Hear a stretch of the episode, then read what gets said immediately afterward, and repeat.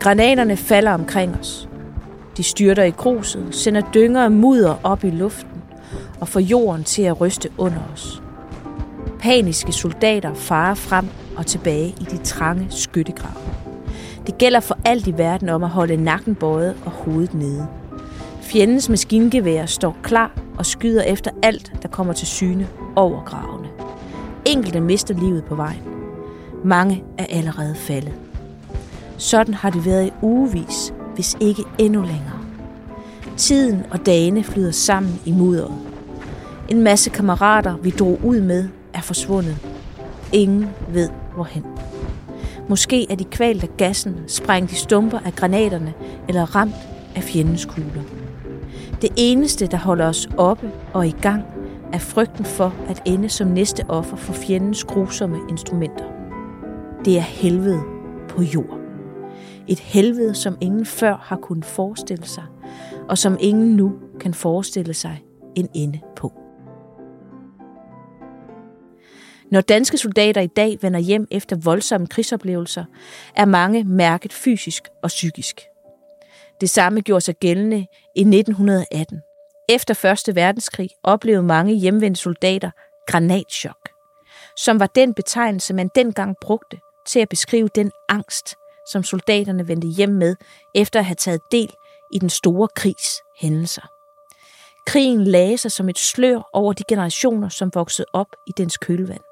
Mange kender historien om Første verdenskrig og Danmarks neutralitet. Men kun få er klar over, at der faktisk var mange danskere på frontlinjen ved det historisk blodige slag. En stor del af dem vendte hjem forandret og dybt påvirket, efter at have oplevet det levende mareridt, som udspillede sig på Vestfronten af den krig, der blev et forvarsel til alle de senere krige i vores del af verden. Måske kan deres historie i dag hjælpe os med at forstå, hvad Danmarks soldater bringer med hjem fra krigens redsler.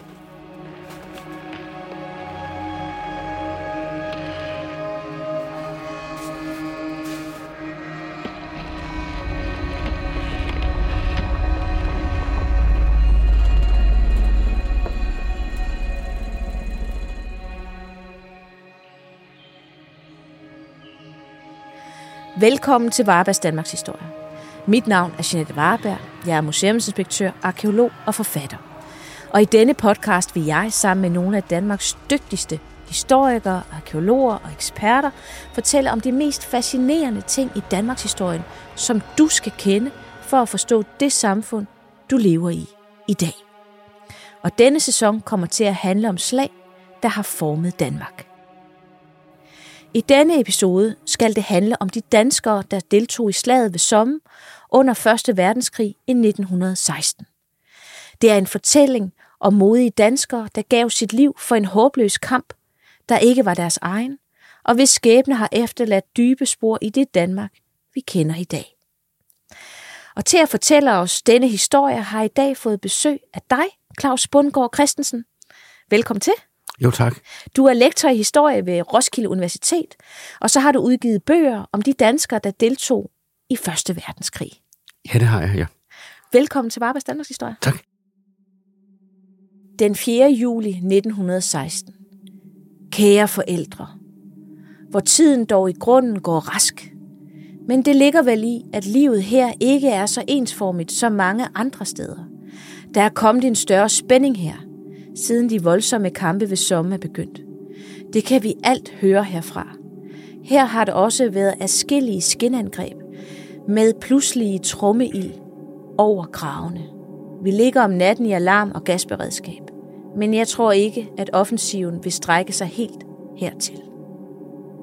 Mange hilsner til alle jer fra eders hengivende søn, Kristen. Sådan her skriver den danske soldat Christen Andresen i et brev til sine forældre fra Vestfronten under 1. verdenskrig. Claus, hvem er Christen Andresen? Christen Andresen, han, øh, han var i sådan midten af 20'erne, da slaget ved Somme øh, raser. Og, øh, men han blev oprindeligt født i øh, Ullerup, i det nuværende Sønderjylland. Og han var øh, søn af en, øh, af to, øh, af en, en gårdejer øh, og hans øh, hustru og, øh, og kom ud af en, en mindre søskende flok. Det var en øh, familie, som var øh, meget sådan, nationalt engageret i, i det, man kaldte den danske sag. De Christen Andresen betragtede sig selv som dansker, øh, var også på højskoleophold i Danmark og den slags, og de talte dansk i hjemmet som deres sprog. Øh, og, men det, og så var det en, en, en, en, en familie, hvor man Øh, diskuterede, læste og, og fulgte med øh, i, i, i politik og, og kultur.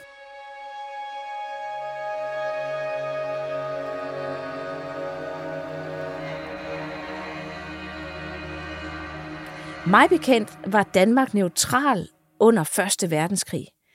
Hvorfor er kristen så ved fronten her i 1916? Altså, var det overhovedet ja. en dansk krig? Ja, det, det, er jo, det, det er jo et godt spørgsmål.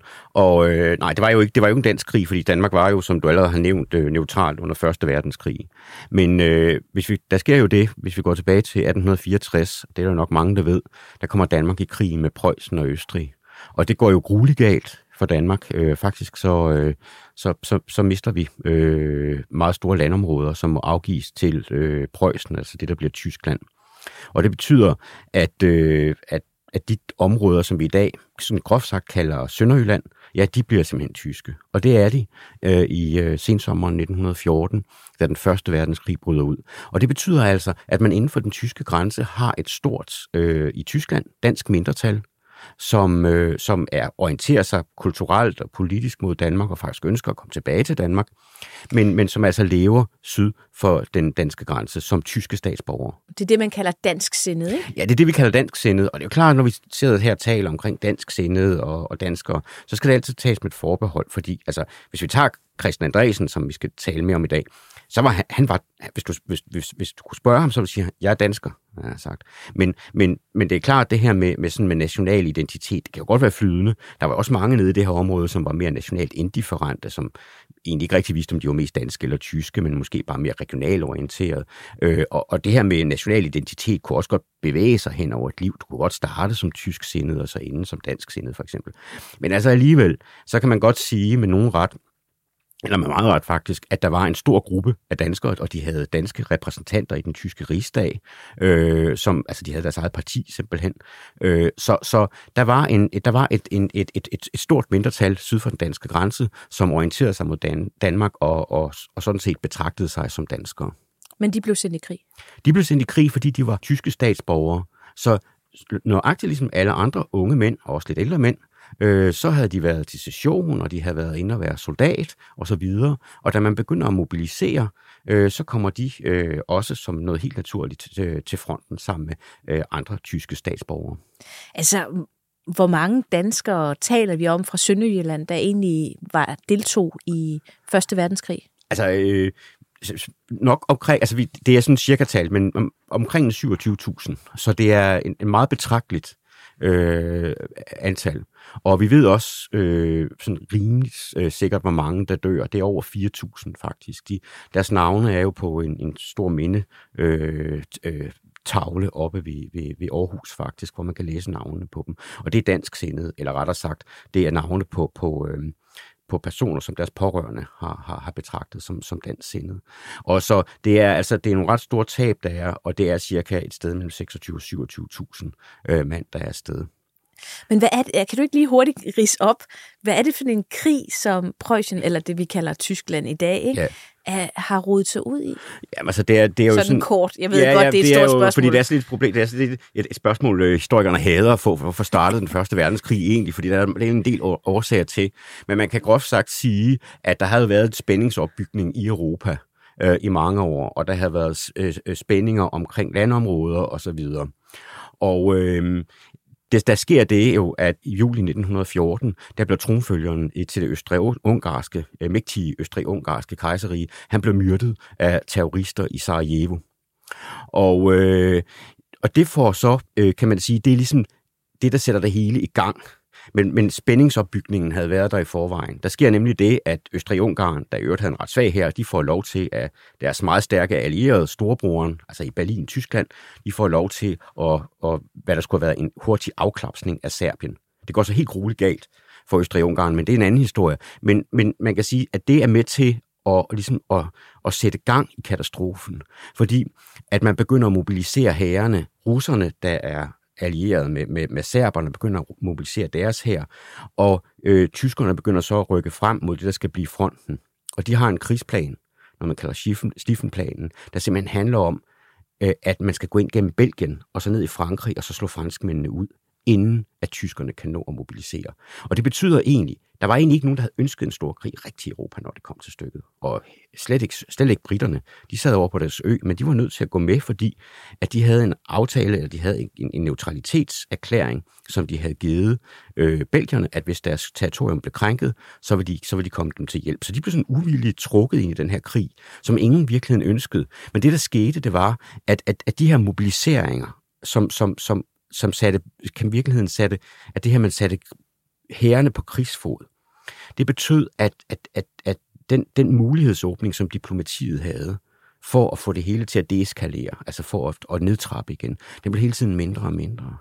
Så gradvist, der bevægede man sig hen mod den her helt store katastrofe, som, som ingen egentlig ønskede, når det kom til stykket. Og pludselig så stod man bare i den. Det var som i, man ligesom at se et biluheld langsomt. Ja. På en eller anden måde, når man kigger tilbage i historien. Det, det, er, det er det. Og, og, og, det, det var en, en, og så kom krigen jo her i, i, i sensommeren øh, 1914.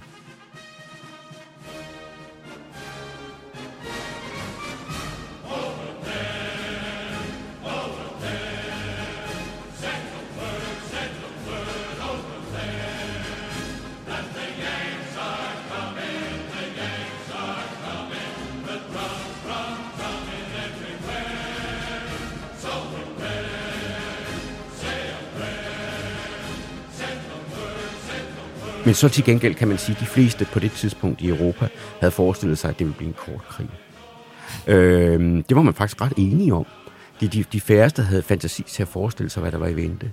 Men pointen var, folk var jo ikke dummere dengang, end det er i dag. Det er ikke sådan, at vores hjerner har udviklet sig enormt meget evolutionært siden da, siden 1914. Det var ikke, fordi de var dumme, men problemet var, at europæerne ikke rigtig havde nogen krigserfaring. Og man vidste heller ikke, hvad det betød, det var på vej ind i. Fordi man havde fået helt andre muligheder for at føre krig. Man har kendt kanoner i Europa, i hvert fald i Europa siden middelalderen. Men i løbet af 1800-tallet var de blevet meget mere præcise og om ortiskydende. Man har også fået et andet nyt våben, maskingeværet, der kunne sende projektiler afsted i hundredvis af projektiler i minuttet. Og så samtidig med, så har man også fået noget nyt. Man har fået en helt anden udbygget infrastruktur med jernbaner. Fordi man, så man kunne køre hærene frem til fronten. Og det er også det, som Christian Andresen er for, og alle andre stort set soldater, de oplever det her med at blive kørt i tog frem til fronten næsten. Ganske tæt på fronten. Sådan har det ikke været før. Altså i, i, i, i, i, i de slag, som jeg talt om, sikkert der går længere tilbage i tiden i det her program, der, der skulle soldaterne gå fra deres hjem til fronten, sådan grundlæggende. Altså, der var måske nogle få officerer, der, der var til hest, men stort set så var herrerne til fods. Ikke? Ja. Det betød også... Eller med skib, ikke? Ja, ja, og med skib. Men det betød, det betød at, at at de hære, man, man, man, kunne, man kunne transportere til fronten, var meget mindre. Men for første gang i historien, der får man det her med masse hære, der, der, der rykker frem. Som en slags godstransport? Simpelthen. Altså, altså kreaturer, man ja, tager frem? Ja, ja, nogle gange bliver de faktisk kørt i kreaturvogne. Ja. Altså, så, så, så, det, så man skal forestille sig, at de her kilometer lange togtransporter, der, der, der kører øh, frem til troppesamlingsstederne tæt i, Belgien og Frankrig, ja. og så læser soldaterne af. Ikke?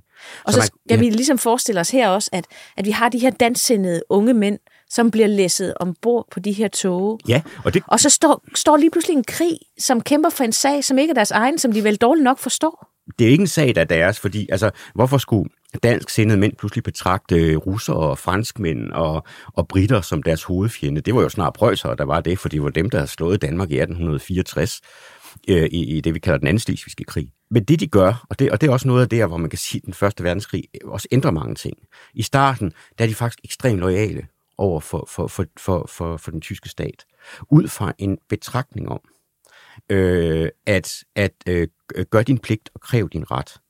Altså de toneangivende danske politikere i Tyskland, øh, og, det, og der var stort set også konsensus om det blandt alle de, hele i de danske mindretal dernede, det var, at, at ved at opføre sig som, som, som pålidelige tyske borgere, så kunne man stille nogle krav i forhold til den her dansk sindhed og den danske kultur. Det var sådan, det begyndte, men så tager krigen jo overhånd øh, og bliver længere. Og jeg har et, et, et, et brev her, øh, ja, og i det sidste brev, jeg læste op fra Kristen, der var han stadig på afstand af offensiven. Men øh, nu er vi inde midt i krigen, Altså, vi er den 31. juli 1916. Mm. Og her har hans situation altså ændret sig. Øh, og det, han skriver, det er, Kære forældre, hvor krigen dog er en elendighed.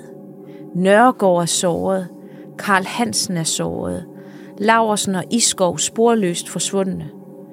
I aften går det atter ud i forreste stilling, men nu er der roligere end for en uge siden. Regimentet har lidt meget. Et kompani har tabt over halvanden hundrede mænd, og mange andre er oppe på over 100. Aldrig har jeg været vidne til en sådan artilleriild som her. Det er mest om natten. Det er en musik, der vist længe vil tone i ens øren. Navnlig brølene fra de svære engelske 38 cm granater gør et i den grad uhyggeligt indtryk på en, at man tænker, at man har et fabelagtigt uhyre for sig. Hvornår er dog krigen forbi? Nu mange kærlige hilsner til eder alle fra eders hengivende søn, Kristen. Claus, øh, hvad er det for et slag, som Kristen befinder sig i? Det lyder jo meget, meget voldsomt. Ja, jamen det er det også. Altså, det er, det er jo et af de voldsomste slag simpelthen i verdenshistorien, han, han, han er på vej ind i. Øh, og øh, det der er, det er i 1916, og som du sagde før, krigen går ind i en mere voldsom fase, og det er 1916 er lige præcis øh, det år, hvor krigen går ind i en, en ekstremt blodig fase, kan man sige. Fra at man måske havde en forventning om, at den var hurtigt overstået? Det er en meget væsentlig del af det. Altså, det betyder også meget for kredsen, og betyder også meget for, for, for hans dansk sindede øh, kammerater, som ja. han jo er sammen med mange af. Og det er jo fordi, de kommer i dit regiment, der er været i det samme område. Så han er jo sammen med mange andre dansktalende. Øh, og, øh, men, men, og det, det er klart, altså de havde håbet på, øh, at, at, at, at, at krigen ville slutte i løbet af måske et par måneder. Det er han selv inde på. Han mener, han vil være tilbage til Danmark, i Danmark i løbet af nogle, øh, ja faktisk i Danmark, hvor han skulle på højskole, i løbet af et par måneder. Og det skriver han faktisk aktivt fire år før krigen slutter. Ikke? Der var ikke noget, der var ikke et realistisk billede af, hvor lang tid der vil gå. Og det her, på det her tidspunkt, der kommer man altså ind i de her store slag, og det starter faktisk, hvis, hvis man lige kan gå en lille smule tilbage her i 1916, ja. tilbage til februar 1916, der, der starter det nede ved et sted, der hedder Verdun, hvor det også er mange dansk sindede. Altså det er der, hvor slaget ved sommen det starter? Ja, eller altså, det, hvor, det, hvor det breder sige, sig fra? Ja, altså det kan man sådan set godt sige, de slagene er forbundet, eller de bliver de i hvert fald, fordi sommerslaget er sådan set planlagt i forvejen, men, men de, bliver, de, de bliver forbundet, og, og der iværksætter tyskerne en meget, meget voldsom offensiv øh, mod, mod de franske stillinger som bliver det, som den tyske herrechef, det var en mand, der hed Falkenhayn, kalder et forblødningsslag. Men det bliver et, et, et, et, nedslidningsslag, hvor man simpelthen vil forsøge at kværne den franske her i stykker i, i sådan et, et, et ekstremt blodigt slag. Det kan man sige, det der så breder sig faktisk op til sommen, øh, eller hvor sommen skal, ligesom skal også tage trykket af over for franskmændene blandt andet, og samtidig håber man også fra britisk side, for det er en britisk offensiv primært, man håber også at tage øh, slå en cirka 40 kilometer bredt hul i, i, i fronten. Fordi på det her tidspunkt i 1916, der er der ikke rigtig øh, udsigt til, at krigen slutter. Og det er det, som også gør kredsen, Andresen frustreret og mange soldater frustreret. De kan ligesom ikke se nogen ende på det. Altså det her, den her forestilling, de havde om, det nok blev en hurtig krig, man fik lige rystet posen, og så sluttede det. Øh, det, det viser ikke at holde stik. De bliver bare ved og ved og ved, og man ser flere og flere, der omkommer. Man ser flere og flere krigsinvalider, øh, og så videre. Så det, så det, så det bliver synligheden bare ved. Og så begynder man altså med de her nedslidningsslag, hvor Verdun er det første, og som bliver det andet store øh, nedslidningsslag. Så, så det, Kristen, han kæmper mod englænderne? Ja, han bliver, han bliver sat ind øh, på et, et primært øh, øh, afsnit, hvor der primært er britiske soldater. Faktisk er mange af dem, han møder, det, det, er, det er australske soldater, som, som, er, inde, som er en allieret med, med, med, med britterne. Øh, så, så det er der, han kæmper. Og, og det, som han havner i her, det er altså et af de her øh, meget, meget store nedslidningsslag, som, som også bliver ekstremt blodige. Og hvis man skal pege på, på steder i Europa, hvor flest mennesker er blevet slået ihjel af andre mennesker, så er som faktisk et ret godt bud på det. Den, the first day of some, the some, ja. det er den første dag. Hvor mange ja. omkommer der der? Den første dag, den 1. juli 1916, det er der, hvor, hvor øh, den, den øverste kommanderende øh, for, for herrstyrkerne øh, og ansvarlig for offensiven, det, det, han hedder Douglas Haig, den britiske general, han giver ordre til angrebet. Og øh, det her angreb, det starter så øh, med, at øh, øh, med, med, der har været flere ugers artilleriforberedelser, altså med, med kanonerne har beskudt tyske, de tyske stillinger. Og, og det var ikke for egentlig for at slå de tyske soldater ihjel. man gjorde det, det var fordi, man ville ødelægge pigtråden. Og man skal jo huske på, at det, som, som starter den 1. juli 1916, det der de, de britiske soldater ser, når de går over the top, altså over skyttegravens kant, det er jo enorme pigtrådsspærringer og øh, meget, meget dybe skyttegravsanlæg. Og det er, det er i virkeligheden de her pigtrådsspærringer og skyttegravsanlæg, man vil ødelægge, så de britiske soldater kan komme frem. Og så, men, men altså, så sker der så det den 1. juli 1916. Der, der giver man ordre til at angribe. Man har, fra britisk side har man forberedt sig rigtig meget. Blandt andet har man gravet gigantiske miner. Altså man har lavet tunneller ind under de, de, de tyske stillinger 19 steder. Der har man slæbt tonsvis og tonsvis af sprængstof ind. Øhm, og den største eksplosion, det er den, der hedder Horton-minen. Den er, den, den er faktisk en af de største, altså ikke nukleare at, øh, sprængninger, der, som mennesker nogensinde har lavet. Øh, det, det, det, er, det er helt ubegribeligt næsten, at, man kunne, at det kunne lade sig gøre. Men, og man kan se krateret den dag i dag, som er kæmpe, kæmpe stort. Øhm, og der laver man de her meget, meget store sprængninger for ligesom at skabe jordrystelser, altså kunstige jordskælv simpelthen, for at få for, for de tyske anlæg til at styrte sammen. Og man laver så de her sprængninger, og så går angrebet i gang. Og, øh, men det viser sig, som det ofte var under 1. verdenskrig, at der var ikke meget, særlig meget fremdrift. Det var meget, meget svært at bryde igennem de her skyttegravsanlæg. Og det viser sig også at være tilfældet ved sommer. Og allerede op i formiddagen, der har, der har de, der de samlede britiske tab på over 28.000 mand. Og da dagen den slutter, der er man op på omkring 60.000. Det er simpelthen den blodigste dag i den britiske hærs historie. Og det er meget, når man tror, man skal, når man når man hører her om sommen, så, skal man, så er det sådan en skala, som faktisk godt i mange tilfælde kan være svært for nutidsmennesker at forstå. Fordi det vil, ikke, det vil, formodentlig, det vil formodentlig heller ikke kunne lade sig gøre i dag. Øh, det man har svært ved at forestille sig en her, der har samlet tab på, på over 60.000. Øh, på en dag? På en dag. Så, så, det, er, så det er sådan et, et, et øh, altså det er sådan en skala, som, som, som, som er så, så stor, det kan, det kan være svært sådan helt at forstå i dag, faktisk. Og det er jo også det, som, som altså, vi skal jo egentlig ned i de her skyttegrave på en eller anden måde, fordi Første verdenskrig er jo speciel på den måde, at man stort set ikke ser fjenden. Man går ned i sin skyttegrave, og lurer op, men ja. på grund af de her våbenteknologier, du har nævnt, maskingevær, som var noget nyt, mm. øh, et mere præcist øh, artilleri, altså med kanoner, ja. øhm, og så er der jo også øh, en rigtig ubehagelig ting, øh, sennepsgas, ikke? Jo, altså, altså man, man kan sige, at det der, det der er karakteristisk ved den første verdenskrig, det er, at man har jo tit en forestilling om, at den første verdenskrig er sådan en krig, hvor det hele bare var et moras, og hvor der ikke skete noget. Og det har også givet sådan en forestilling om, at jamen, generalerne de var nok exceptionelt dumme under Første Verdenskrig. Det er sådan, det er sådan en forestilling, man ofte hører. Men, men faktisk var den Første Verdenskrig en meget innovativ krig. Det er, det er der, hvor den moderne krig bliver til. Og mange af de våbentyper, som, som man for alvor begyndte at bruge, at bruge, som for eksempel maskingeværet, og som du nævner også den kemiske krig, den ja. begynder i Første Verdenskrig. Det begynder faktisk allerede i 1915, hvor tyskerne slipper klorgas løs over, øh, over øh, algeriske øh, hjælpesoldater i den franske her. Og siden begynder man så at bruge den her gas, du nævner, øh, sennepsgas, som sådan en meget, meget ubehagelig blistergas, øh, som giver sådan nogle, jeg kalder den blistergas, fordi det giver sådan nogle blære på huden. Ja. Øh, så, så man begynder at bruge alle de her forskellige våben, og det er, gør man også faktisk i slaget ved sommer. Det er på nogle måder, selvom de er nede i de her skyttegrave, og de bevæger sig jo ikke ret meget frem og tilbage, fordi det hele går jo i stå. Men, men, men man, man forsøger hele tiden innovativt at bryde det, det, det her dødvande, man var kommet i. Og det gør man blandt andet i ved at bruge et øh, helt nyt våben, øh, kampvognen, øh, som egentlig var en erstatning for heste.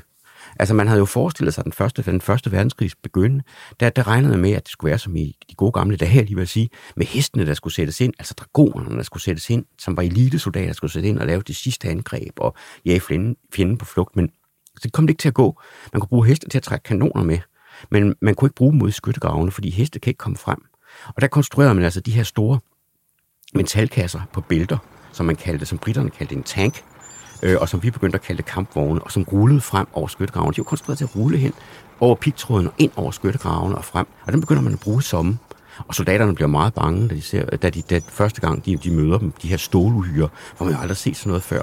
Og en ting mere så også, man begynder at bruge flyvemaskiner. Øh, man har jo kendt flyvemaskinerne nogle år, men de kommer for alvor til at spille en rolle i slaget ved som.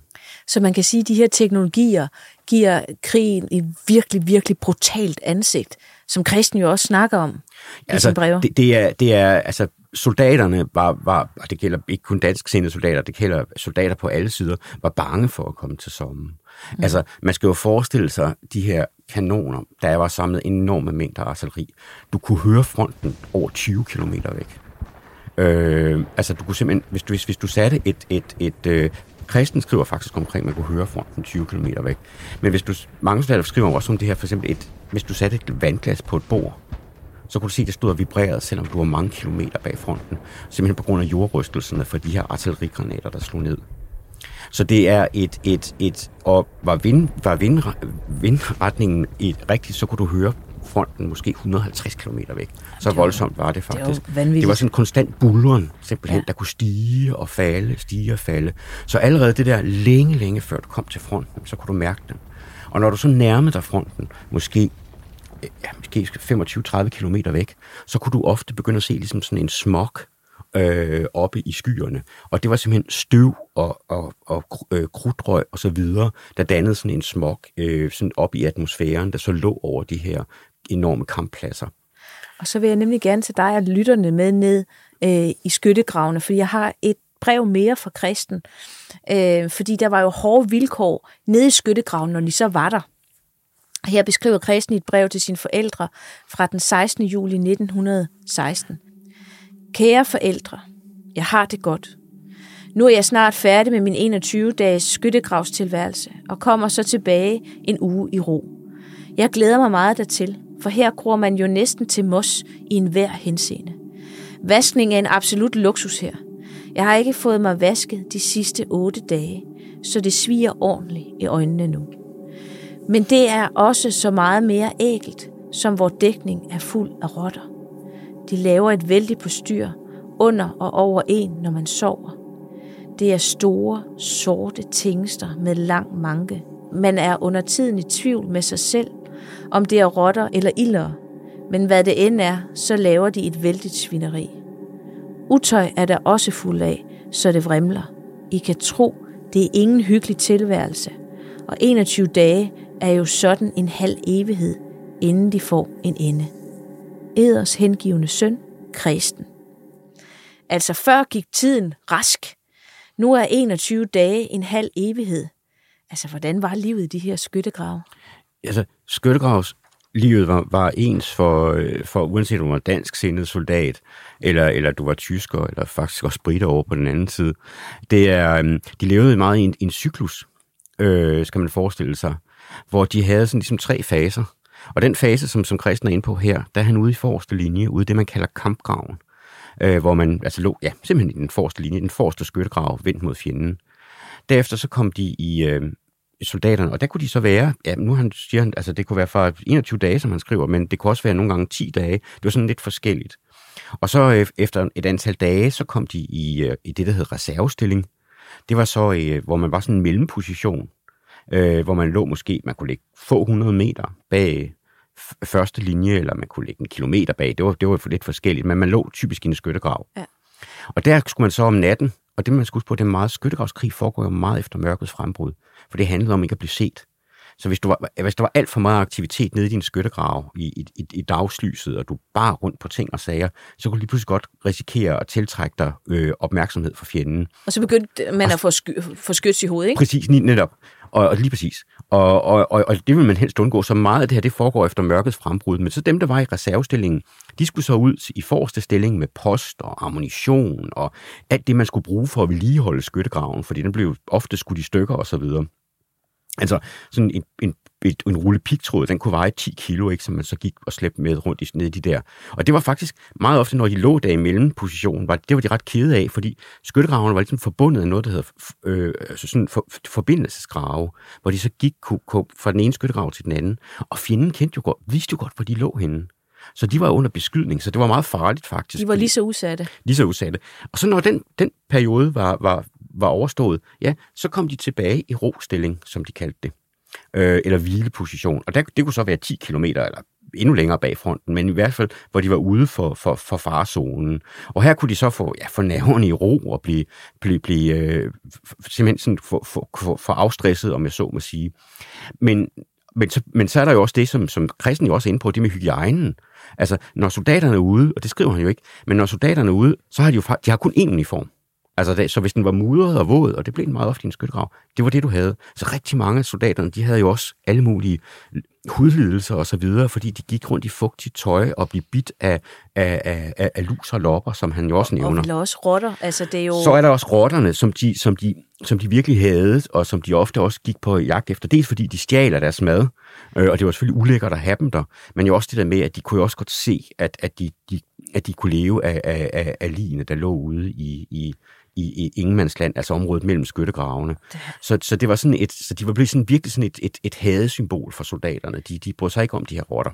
Det er sådan en rigtig uh, helvede på jord, de bliver sendt ud af. Ja, altså det er sådan virkelig, man kan, man kan næsten ikke forestille sig, at det kan blive meget værre.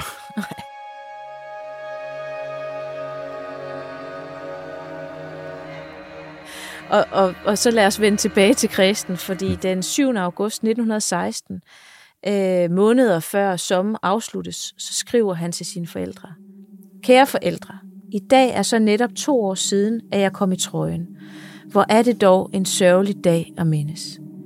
Der bliver her for langt for meget af mennesker. De sidste 14 dage har været særligt hårde, da vi i den tid har måttet kampere under åben himmel.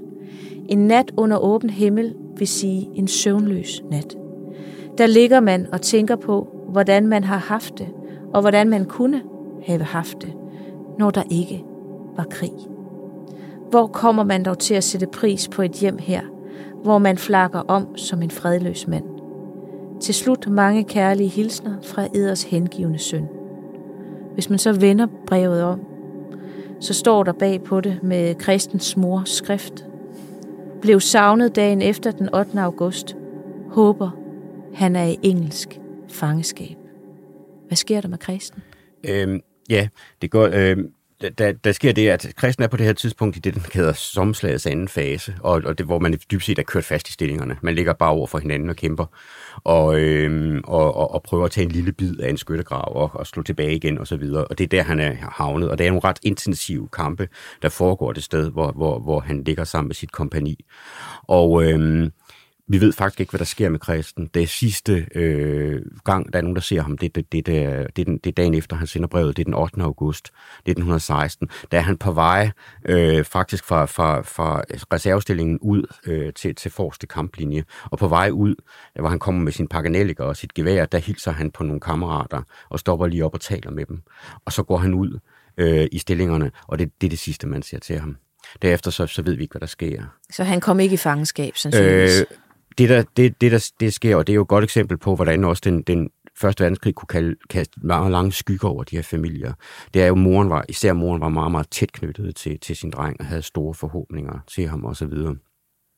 Øh, og øh, de håber jo meget længe, han er kommet i fangenskab, og, og håber at komme til at høre noget, for eksempel via Røde Kors, eller, eller på en anden måde, at han, han er havnet i fangenskab. Øhm, og vi ved ikke præcis, hvad der er sket. Og han kan jo være kommet måske til et lazaret som såret, og så være død der. Men det er jo ret sikkert i forhold til, hvor meget han skrev, og hvor tæt forbundet han var til sin familie, hvis han overhovedet havde været i stand til at skrive noget. Bare et, et livstegn, så har han fået det afsted med det samme. Men det livstegn, det kommer aldrig. Øh, og efter nogle år, så erkender moren også, at, at øh, Christian Andresen aldrig vender tilbage. Øh, hvad der præcis er sket med ham, uh, det kan vi ikke vide med sikkerhed. Det, der, jeg har været inde og undersøge, hvad, hvad der ligger af Christian Andresen begravet rundt omkring. Og der er faktisk en, der har et, et, et, et næsten tilsvarende navn, 150 km væk. Og det kunne i princippet godt være ham. Der er, sandsynligheden for det er ikke ret stor, men, men det, det kunne være ham. Okay. Øh, det mest sandsynlige, øh, det er, at øh, han aldrig nogensinde har fået en grav. At, han, at hans øh, rester stadigvæk ligger øh, i stedet ude på Sommerslagmarken. Det er jo hver eneste år, der finder man jo masser af, af, af, af ubegravede soldater. Ja, det er en, for, det er en øh, forfærdelig skib. Ja, og, og på den måde kan det jo være en dag, øh, at vi, vi pludselig finder et, man finder øh, nogle, nogle rester af en soldat, hvor det så kan identificeres. Det forsøger man nu, når man finder dem. Og så kan det jo være, at der kan komme navn på, og så kan det være, at vi kan finde ud af, hvad der er sket i hans sidste timer. Men sandsynligvis er han blevet slået ihjel derude og ligger øh, øh, der den dag i dag.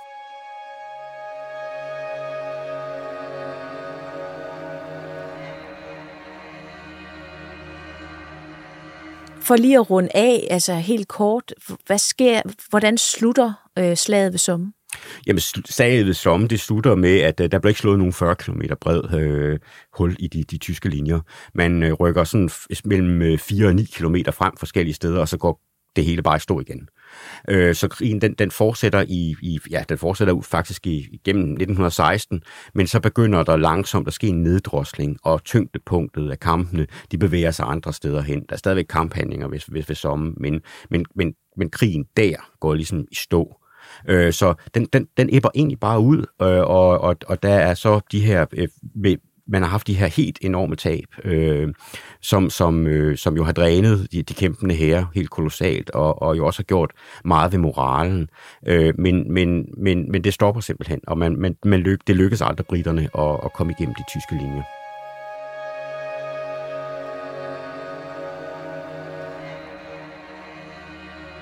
Claus, jeg vil gerne øh, afspille et lydklip for dig. Mm.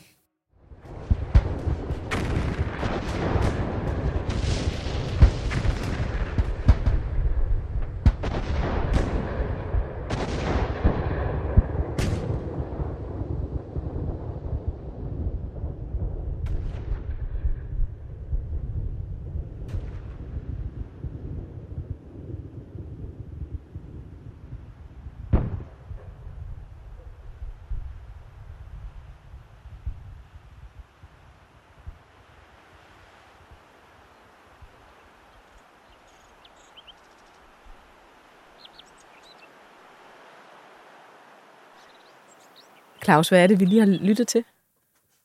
Det her, vi lytter til, det er, det er, den, øh, det er, en, det er en stor krig, der stopper. Øh, fordi at øh, den, den 11. i 11. kl. 11 om formiddagen 1918, der stopper den første verdenskrig. Og øh, det, det var således, at, øh, at man havde sådan nogle systemer ude i skyttegravene, hvor man, hvor man nærmest ligesom en seismograf, hvis man kan forestille sig det, optog lyden af kanoner, når de, når de fyrede granaterne afsted, fordi så kunne man via komplicerede matematiske formler regne ud, hvor artilleriet stod, henne, fjendens artilleri stod henne, og så kunne man beskyde det. Øh, og der har man altså de her ruller med, med optagelser, lydoptagelser, og der er der en, øh, en operatør, øh, ved, ved et, øh, så vidt jeg husker, amerikansk frontafsnit. Amerikanerne kommer jo med i den første verdenskrig i 1917. Og øh, han, han vælger altså at sætte den her rulle i, og så optage det sidste minut af den første verdenskrig. Så det er simpelthen det sidste minut af den første verdenskrig, vi hører her. Og det, der er sådan, at man kan høre, det er, at man kan høre masse feltkanoner, altså mindre kanoner, så kan man høre noget sådan ligesom, boom, sådan meget dybe lyde, som er de, de super tunge artilleri, altså de her, som faktisk de der kanoner, som Christian Andresen er inde på, de her 38 cm kanoner, han taler om. Ikke? Det lyder ligesom Monstrene. Monstrene, ikke? Ja. Og, øh, og det er simpelthen det, og det er jo forbavsende, hvor, hvor, hvor, hvor en hæftig aktivitet der er på det her frontafsnit, ja. selv på et tidspunkt, hvor der kun er et minut tilbage af krigen. Men man skyder altså med alt, hvad man har. Og det, var, og det gav et godt, et, det, det giver et rigtig godt indtryk af, hvordan det er lyttet ved, front, øh, ved, ved, ved frontafsnittene. Ja, prøv at forestille dig at ligge nede i de her skyttegrave og bare blive sansebombarderet. Det bliver man jo. Ja. De her voldsomme lyde. Ja. Og så vide, at, at du kan risikere, at de kan komme efter dig, og ja. du kan dø sådan set, hvornår det skal være. Ja, altså, og, det, og, det er, og, og det fik jo også konsekvenser. Altså, noget af det, man, man kan sige, der også gjorde den første verdenskrig som en moderne krig, det er jo, man opdager jo det her med, at man kan få psykiske kampskader. Altså, ja, det, fordi hvordan påvirker det her de danske jamen, altså det, soldater, der kom jamen, hjem efter krigen? Den sluttede jamen, altså, jo det påvirker dem allerede ved fronten. Man begynder at kalde det granatschok, og det er jo ikke noget særligt træk for, for de dansk sindede. Det var noget, man så på alle frontafsnit i alle hære, der kæmpede. Og det er, at soldaterne øhm, får sådan nogle psykiske sammenbrud simpelthen ude ved fronten. Og det har været noget at gøre med, at det her konstante stress, det har været. For netop som du siger, ikke det næste kan komme efter dig. Og, og, og det var jo, de, de havde jo en evig angst for, måske ikke så meget at blive slået ihjel, måske at et, fragment af et granat, men det var det her, med, det her med at blive levende begravet. For det var sådan, det var mange af dem, der døde, fordi skyttegravene styrtede sammen, når de her super tunge granater, de slår ned. Så det var sådan en evig angst, de havde i. Så den her konstante angst, det, det kunne man altså se, det gjorde altså noget ved psyken. Og nogle af dem tager det så også med hjem. Øh, og det er der også nogle af de dansk sindede, der gør. Og, og, og man får, man har blandt andet et, et hospital for sindslidende nede ved Augustenborg, der har en hel afdeling til, til dem, der har de her sindslidende. Og vi kan faktisk følge dem øh, igennem, øh, ja faktisk gennem hele deres liv, øh, fordi de fik en krigsskadeerstatning øh, efter krigen. Og der kan, vi, så kan vi se, hvordan mange af dem trækker det her med øh, sig gennem hele tilværelsen. Øh, også dem, der har de psykiske krigsskader. Og det er sådan noget, vi vil kalde PTSD og sådan noget i dag. Men altså, noget fælles for dem, det er det her med, at mange af dem klager over søvnbesvær, og mange af dem bliver også sådan Altså sådan lidt sådan kalkulerende typer dybest set, ikke? der skændes med deres chef og naboen og konen hele tiden. Ikke? Men det, det er tydeligt, der er noget galt. Ikke? Altså, der er et eller andet med dem. For, og, og det kommer sådan lidt i perioder, og nogen får det bedre med tiden. Der er også nogen, der ikke gør. For nogen kan man se, det bliver reaktiveret, når de kommer op i alderdommen. Det er sådan forskelligt. Men, men, men, men der, er, der er mange af dem, der har selvfølgelig, tager de det med hjem. Og også dem, der ikke havde de deciderede psykiske skader, altså de, de er jo påvirket af det resten af deres liv, det har jo været fuldstændig definerende for deres tilværelse. Altså livsændrende. Fuldstændig. Altså, og, og det kan man også se, hvordan de organiserer sig efter krigen. Altså jeg har talt med mange pårørende. Altså den sidste den sidste dansk sindede krigsveteran er død. Han døde i 2007, så vidt jeg husker. Øh, men, men, men da, men der er jo mange pårørende stadigvæk, og, og, og det man kan sige, det er sådan groft sagt, det de fortæller, det er, der, der er ligesom to typer.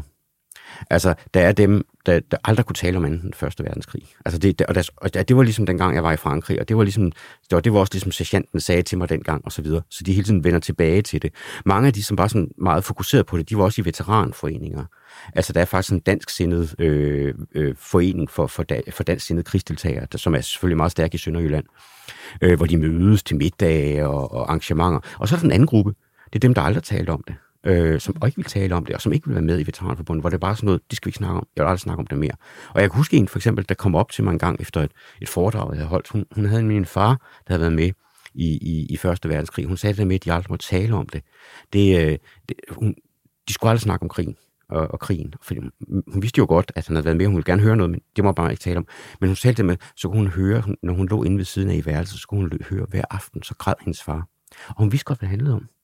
Men der skulle bare ikke tales om det. Og på den måde, der ikke blev talt om det, så var der alligevel bare til stede hele tiden.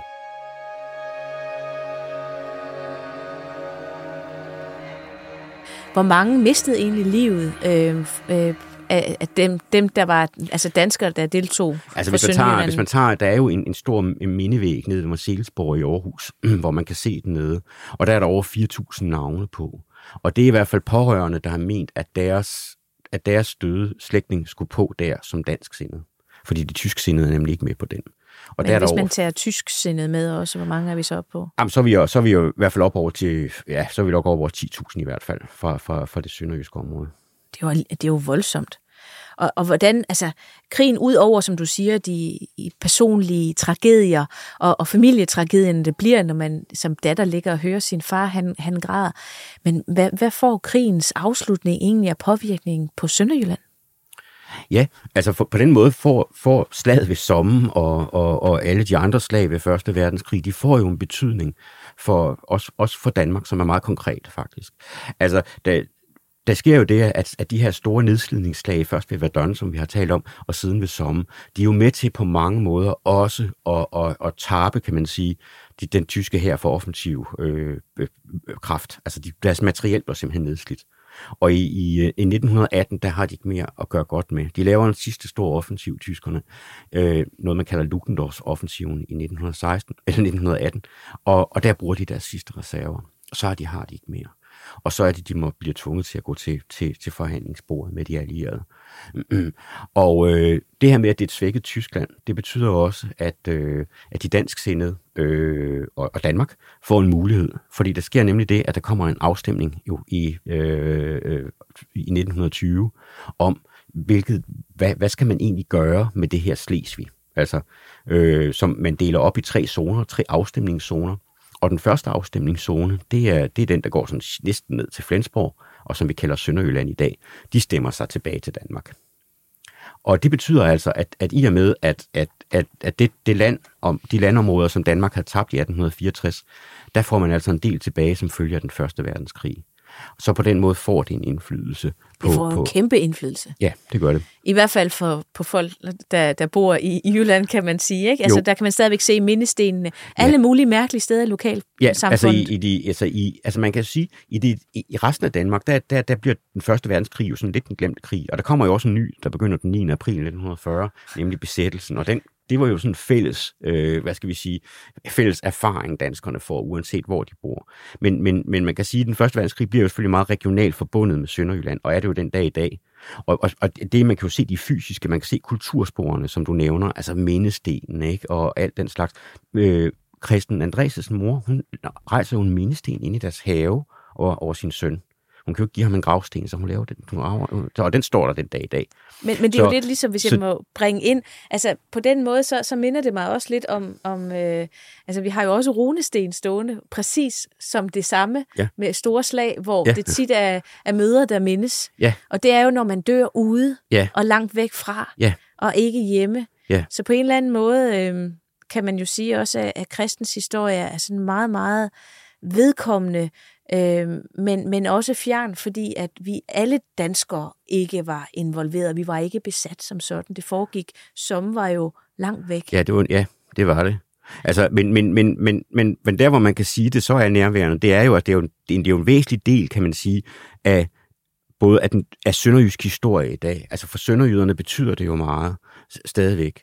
Og, og, og, og man kan sige, at den første verdenskrig, der er jo ikke, der er jo ikke, den er jo ikke sådan en rigtig levende erindring på, på den måde, at der jo ikke er soldater i hvert fald tilbage øh, fra, fra, fra, fra den første verdenskrig, som deltog.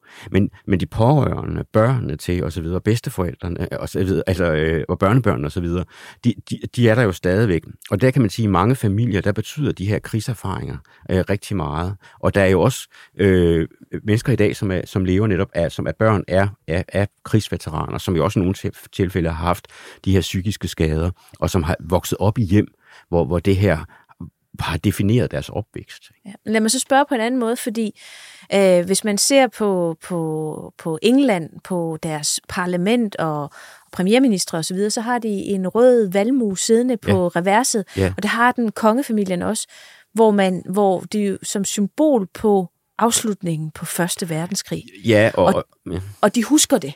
ja, De husker det. Har, har, har vi glemt det for meget i Danmark? Er det en glemt krig?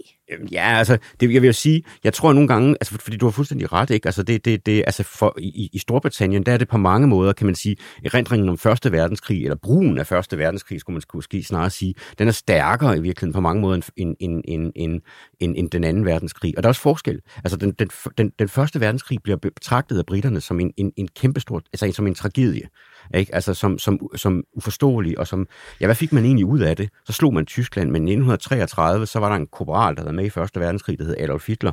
Han var tilbage, og så stod man lige pludselig over for et meget stærkt Tyskland igen, og så kom man ind i en endnu mere blodig krig, nemlig den anden verdenskrig. Som, men, men som gav mening, fordi at det nazistiske regime var ondt, og det skulle, det skulle fjernes. Men, men den første verdenskrig er for mange britter sådan langt mere langt sådan et, et, et traume i virkeligheden. Det tror jeg da pokker bare på den måde, du siger, at første dag ved sommer. med Præcis, så ikke? mange fordi hvorfor, hvorfor døde de her soldater egentlig, ja. til hvilken nytte?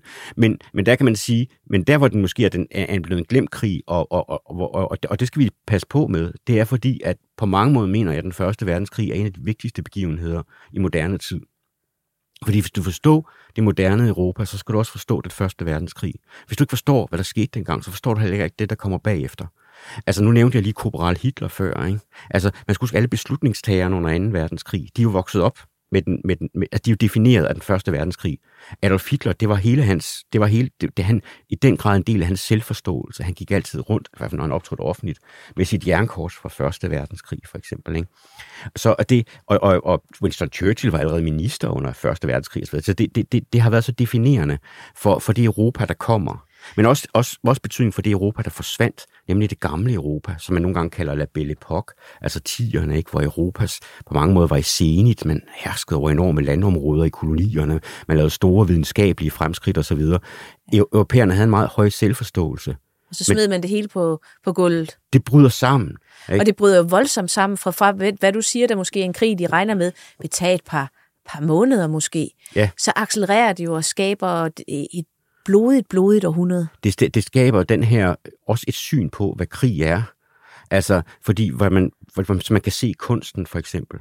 Altså med, med billeder af, af, af, den, af, den, af den, den soldaten, der led den smukke død på slagmarken. Så sagde man faktisk, altså den her dragon, der ligger på sin, sin hest, og, og sådan noget har kæmpet til det sidste, og alt sådan noget, hvor det egentlig ser meget kønt ud, det hele på en eller anden måde.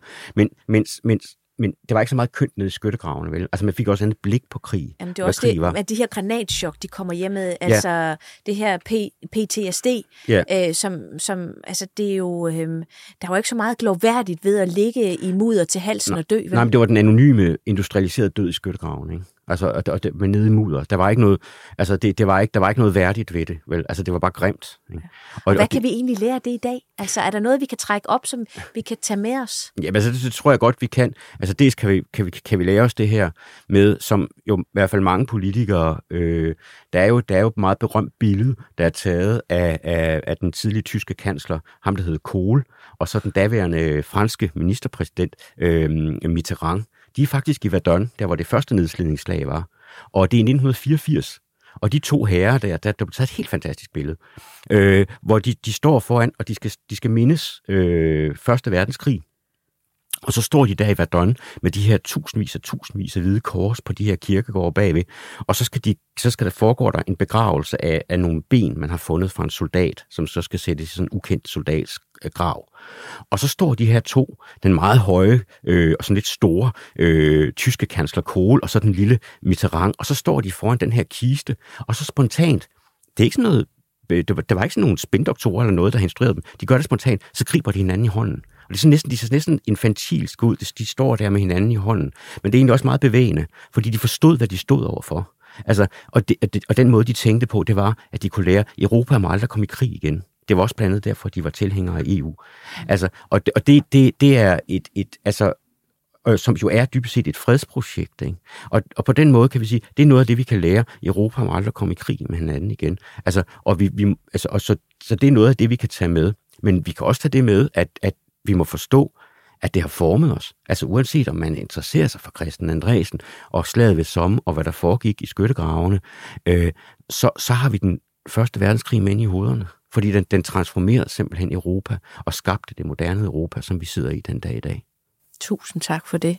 Det, jeg kan tage med mig fra det her, det er, at øh, krigens redsler for alvor i en moderne tid gik op for Kristen og hans kammerater på, øh, Øh, i skyttegravene. Men også det her med, som du siger, at øh, Europa må aldrig komme i krig igen. Men det er vi jo på vej ind i, så måske er det på tide, at vi læser nogle breve fra nogle af dem, der måtte lide i skyttegravene for at forstå, at øh, det kan smuldre mellem hænderne på os. Hvad vi tror, der bare er en offensiv, der var et par måneder, kan tage overvis og koste så helt utrolig øh, store mængder menneskeliv og trække tragedier ind i ganske almindelige danske stuer, hvis ikke vi passer på.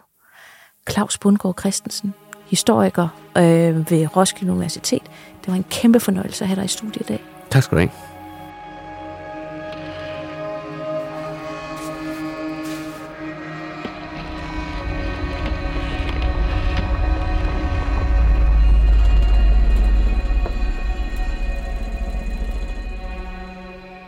Mit navn er Jeanette Warberg, og du har lyttet til Varbergs Danmarks Historie. Produceret af Jule Brunse for Vores Tid og 24-7. Tilrettelagt og produceret af Luna Lam og Nikolaj Sørensen. Redaktør er Lukas Francis Klaver. En særlig tak til Claus Bundgaard Christensen. Find podcasten på 247.dk, vorestid.dk eller der, hvor du normalt finder dine podcasts.